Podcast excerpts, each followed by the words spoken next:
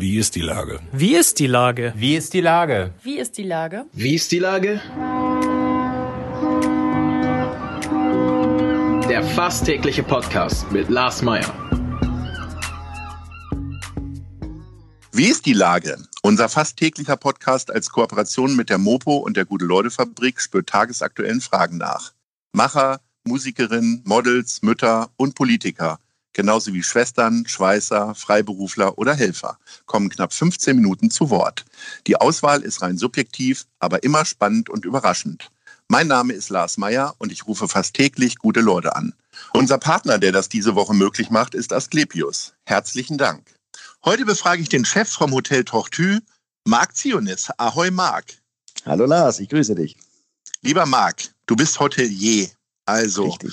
Gehörst zu einer Berufsgruppe, denen es in der Corona-Zeit, sage ich mal, nicht gerade so zu den Corona-Gewinnern zählen.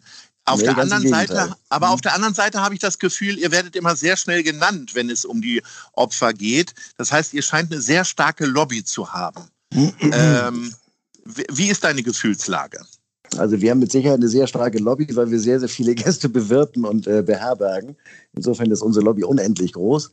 Allerdings ist die Stimme nach Berlin zur Politik nicht so wahnsinnig dolle, denke ich. Also das, was da bisher so erreicht wurde, ist, glaube ich, nicht so im Sinne unserer Branche. Da sprichst du jetzt aber nicht nur im Hamburger Sinne, nein, sondern tatsächlich von der Branche von Flensburg bis Garmisch-Partenkirchen sozusagen. Genau. Woran liegt denn sowas? Liegt das, also ganz häufig erlebe ich ja jetzt so bei Kunden, die jetzt aufwachen und sagen, wir wollen gutes Marketing haben, dass es häufig Branchen sind, die über Jahre sich keine Gedanken machen mussten. Ist das so ein bisschen auch der Fehler hier bei den Hamburger Hotels? Ja, was heißt Hamburger Hotels? Es betrifft ja alle Hotels und alle Restaurants deutschlandweit. Und das Thema ist einfach, dass die Dehoga, also sprich unser Verband, dass der präsidial organisiert ist. Das heißt, jedes Bundesland hat ihr eigenes Präsidium und keine Stimme außer der Geschäftsführerin, die dann nach Berlin berichtet, beziehungsweise dann, wenn solche Themen wie jetzt anstehen, da gehört wird. Mhm. Es gibt aber ja, ich sage jetzt mal so, die berühmten Fernsehköche wie unter anderem unser Nachbar Tim Melzer, die rühren ja schon sehr laut. Ne? Die rühren sehr laut und machen das auch toll. Ja. Aber fallen dann die Hotels immer so ein bisschen hinten über? Weil es gibt ja keine Fernsehhoteliers, ne? Sondern eher Fernsehköche. Das stimmt. Naja gut, das hat auch vielleicht ein bisschen mehr mit Genuss zu tun. Und es gibt ja auch nicht so wahnsinnig viele Sommeliers, die im Fernsehen auftreten. Das war früher mal, wie du dich erinnerst, wahrscheinlich bei Vox. Ja. Aber das ist halt auch so ein Erlebnis. Kochen ist halt irgendwie auch Lifestyle und da kann man zugucken und sich Sachen abgucken. Und über Geschmack zu sprechen ist natürlich immer eine etwas schwierige Geschichte. Aber ganz einfach gesprochen, ihr habt jetzt vor, ich weiß nicht, 2 Jahren oder so Eröffnung gehabt. Ihr seid also ja quasi noch so am Anfang einer selbstständigen Karriere. Das lief ja alles sehr, sehr gut an. Und nun ist Stillstand. Ja, absolut. Wir waren total begeistert. Das heißt, ihr könnt ja nicht wie viele andere Restaurants oder so jetzt anfangen zu renovieren, weil es gibt ja noch gar nichts zu renovieren, oder sehe ich das falsch? Ja, es gibt wenig zu renovieren, allerdings können wir die Füße auch nicht stillhalten. Insofern machen wir uns neue Gedanken und neue Projekte.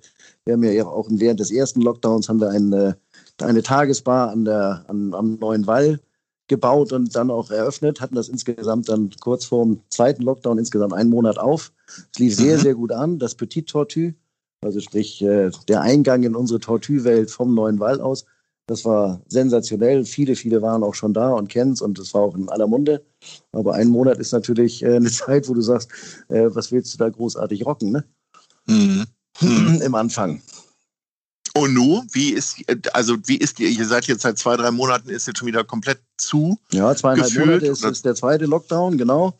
Wir hatten insgesamt gut drei Monate hatten wir auf nach dem ersten Lockdown. Es ist sensationell angelaufen, dann wieder aus vollem Lauf quasi gegen die Wand gefühlt und nun sind wir seit 2,5 Monaten geschlossen, machen ganz viel, also planen auch wieder neue Geschichten, unsere Dachterrasse, bauen ein kleines Restaurant, beziehungsweise sind im Moment in der Endphase der Planung und wollen das dann auch im ersten Halbjahr 2021 öffnen. Das ist doch aber meine Nachricht, weil ich bin ja großer New York-Fan, wie du weißt. Und da sind ja die Rooftop-Bars wirklich an jeder Straßenecke sozusagen. Hier in Hamburg hat man irgendwie viel zu wenige, finde ich. Das stimmt. Woran liegt das? Das stimmt wahrscheinlich, weil wir nicht so viele schöne hohe Dächer haben. Wo man ja, die Dächer sind doch völlig egal. Also die Häuser darunter, du willst ja einen geilen Ausblick haben. Also du willst einen geilen Ausblick haben, aber den geilen Ausblick, so viele Hochhäuser hat ja unsere Stadt nicht. Ja. Da gibt es ja dann auch Reglementierung von der Baubehörde. Aber wir haben eine Dachterrasse mit Blick auf die Elbphilharmonie, gucken den Kanal runter in den Hafen im Prinzip und gucken auf den Michel und das wird schon spektakulär. Ach, das freut mich ja. So ein bisschen Vorfreude. Man kann ja momentan nur Vorfreude entwickeln, weil so richtige Freude kommt in der Zeit gerade nicht auf. Wie erlebst du für dich denn persönlich so ein bisschen da kommt ja dann noch der Winterblues und normalerweise ist der Januar ja eher so zum Federkleidputzen für die Gastronomie, weil alle Diät machen und keinen Alkohol trinken. Wie geht dir das jetzt? Ich meine, du musst dich ja nicht erholen von was, ne? Oder? Ja, ich sag mal, vom psychischen Druck muss man sich schon ein bisschen erholen, theoretisch. Ja. Weil das geht ja alles nicht so ganz spurlos an einem vorbei, wenn man nicht das machen darf, was man eigentlich liebt. Nämlich Gäste bewirten und Leuten eine tolle Zeit zu bereiten. Ansonsten kann ich sagen, wir machen unheimlich viel in Sachen Mitarbeiterpflege und Schulung, um die Leute halt auch am Haus zu halten, um das Team aufrechtzuerhalten, damit alle auch eine Perspektive haben, die ja im Allgemeinen insgesamt so ein bisschen abhanden kommt, diese Perspektive, weil keiner weiß, wann es weitergeht. Und alle eigentlich den Kopf ins Sand stecken, ne? Es ist ja so gewesen, dass die Gastronomie schon also speziell hier in Hamburg ja viele Probleme hatte, einfach gute Servicekräfte und so weiter zu finden.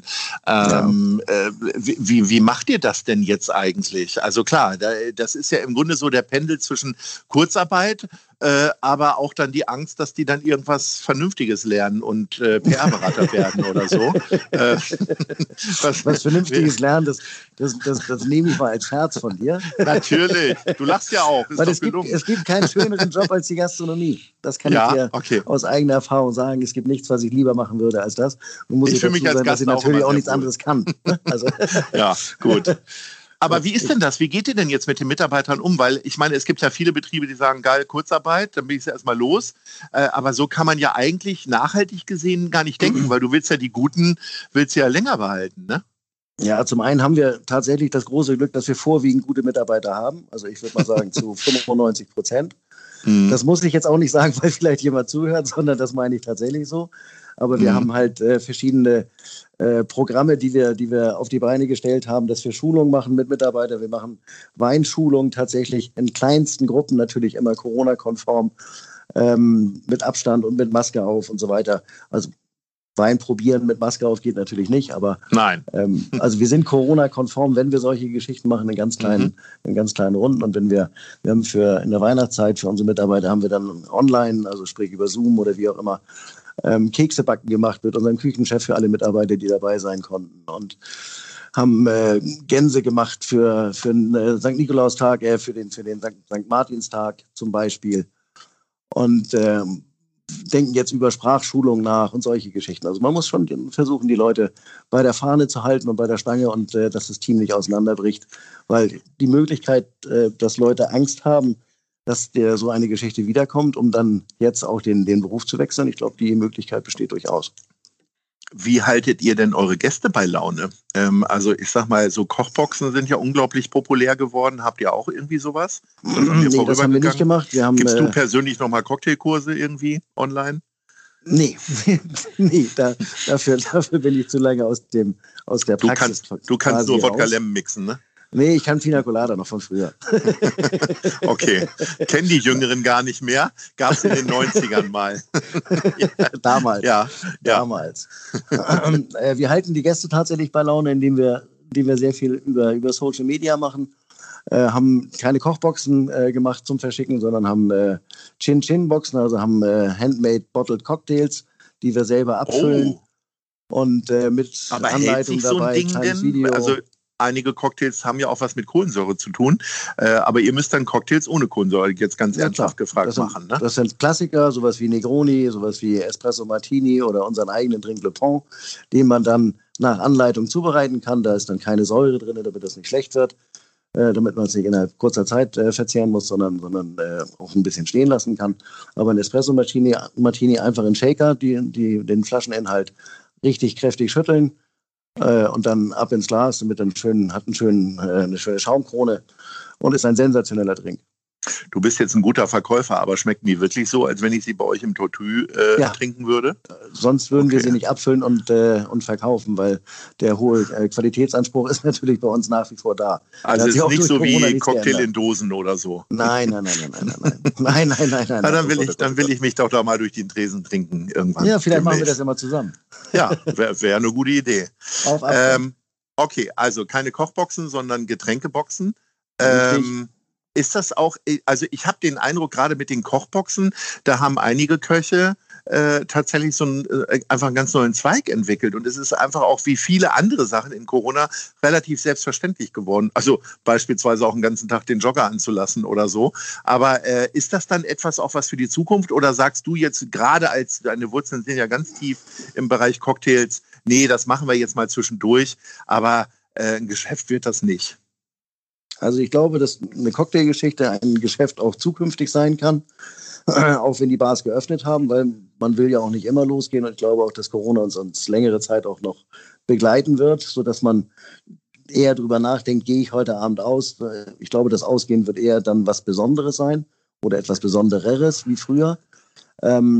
Aber die Kochboxengeschichte, also ich kann mir vorstellen, dass im November und Dezember, dass das sehr, sehr gut gelaufen ist, auch durch Weihnachtsgeschichten und Familientreffen und so weiter. Ich glaube nicht, dass das jetzt im Januar und Februar tatsächlich noch genauso weiterläuft wie zu November- und Dezemberzeiten. Glaube ich nicht, aber ich weiß es nicht. Ich kann es nicht beurteilen, wir haben es nicht gemacht. Insofern kann ich da auch nicht viel zu sagen. Ich wünsche allen viel Glück dabei. Hast du denn, ich glaube, da wird auch noch nach einer Lösung gesucht, wie kriegt Hamburg denn seine Touristen jetzt wieder zurück? Was wäre denn so in 3 Sätzen so dein Ansatz? Das, wenn ich da ein Rezept für hätte, das wäre super. Ich sage mal, grundsätzlich geht es ja erstmal darum, dass die Leute wieder reisen dürfen und dass wir in Hotels Privatpersonen unterbringen dürfen, Privatreisende. Und ich glaube, dann ist es wichtig, dass man ein Programm anbietet, sage ich mal, ein Wohlfühlprogramm, das die Guest Experience besonders hoch ansetzt. Also sprich, ich glaube, dass wir da eine ganz gute Chance haben, weil wir halt sehr gastronomielastig sind und bei uns, man muss nicht großartig hier aus dem Haus rausgehen, um alles zu machen zu können, was man möchte, außer shoppen. Das können wir zwar im kleinen Rahmen mit unseren Merchandise-Produkten irgendwie anbieten, aber das ist nicht das Shopping-Gefühl, was der Hamburg-Reisende haben möchte, wenn er durch den Neuen Wall oder durch die großen Bleichen oder über den Jungfernsteg schlendert und einkaufen geht. Mein lieber Marc, vielen Dank für dein optimistisches Gespräch und vor allen Dingen einfach mal wieder sehr lustig mit dir zu reden nach langer Zeit. Ja, wahrscheinlich. Und ich hoffe, wir sprechen uns bald wieder und dann geht es weiter mit Cocktailtipps und dann haben wir hoffentlich auch schon miteinander getrunken. Also sehr, alles Gute, sehr gerne. Und Ahoi. Jo, ja. Freue mich drauf. Tschüss. Bis dann. Tschüss. Dieser Podcast ist eine Produktion der Gute-Leute-Fabrik und der Hamburger Morgenpost.